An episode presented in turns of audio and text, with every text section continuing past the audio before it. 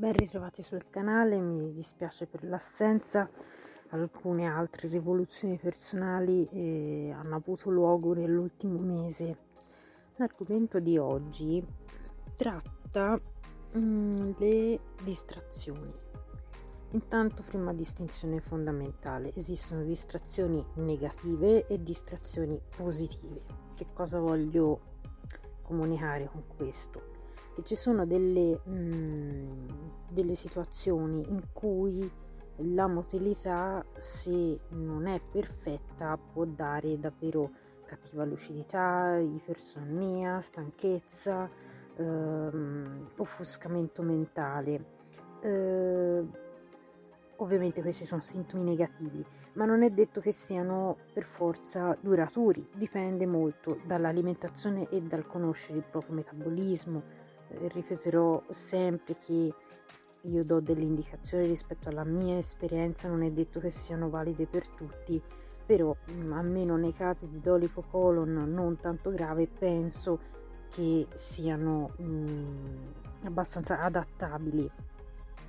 Nel momento in cui c'è questa situazione di distrazione, di poca lucidità, non è detto che sempre sia una questione grave. Ci ho messo un po' a capire che a volte sono solo delle fasi precursorie della motilità, cioè che avendo, come dire, una peristalsi non perfetta, a volte ci sono questi momenti di magari leggera flatulenza, non particolarmente sgradevole, eccetera, che in realtà presuppone che dopo una ventina di minuti magari siamo pronti per andare in bagno, e quindi questa cosa può aiutare a gestire meglio il proprio tempo quotidiano, la propria vita lavorativa, perché ovviamente se ci sono dei momenti invece di blocco forte, di stasi, di fastidio, pruriti e quant'altro, ovviamente la qualità della vita non è ottimale, soprattutto per essere sufficientemente produttivi per il lavoro.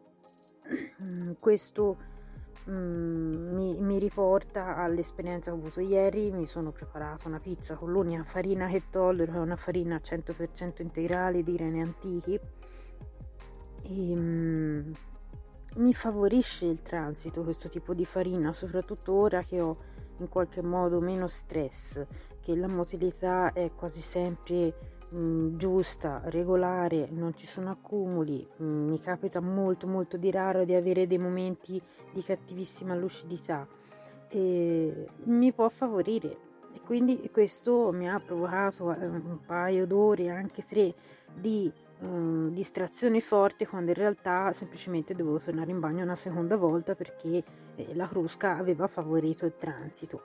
Quindi a voi di valutare secondo la vostra situazione. Altro piccolo aspetto che voglio sottolineare è che queste cose sono leggermente amplificate e meno gestibili nei soggetti ADHD, nei soggetti con tratti autistici o Asperger, e quindi a maggior ragione ci vorrebbe una consapevolezza o della persona referente o di rendere più autonoma la persona affetta da queste diciamo caratteristiche di funzionamento.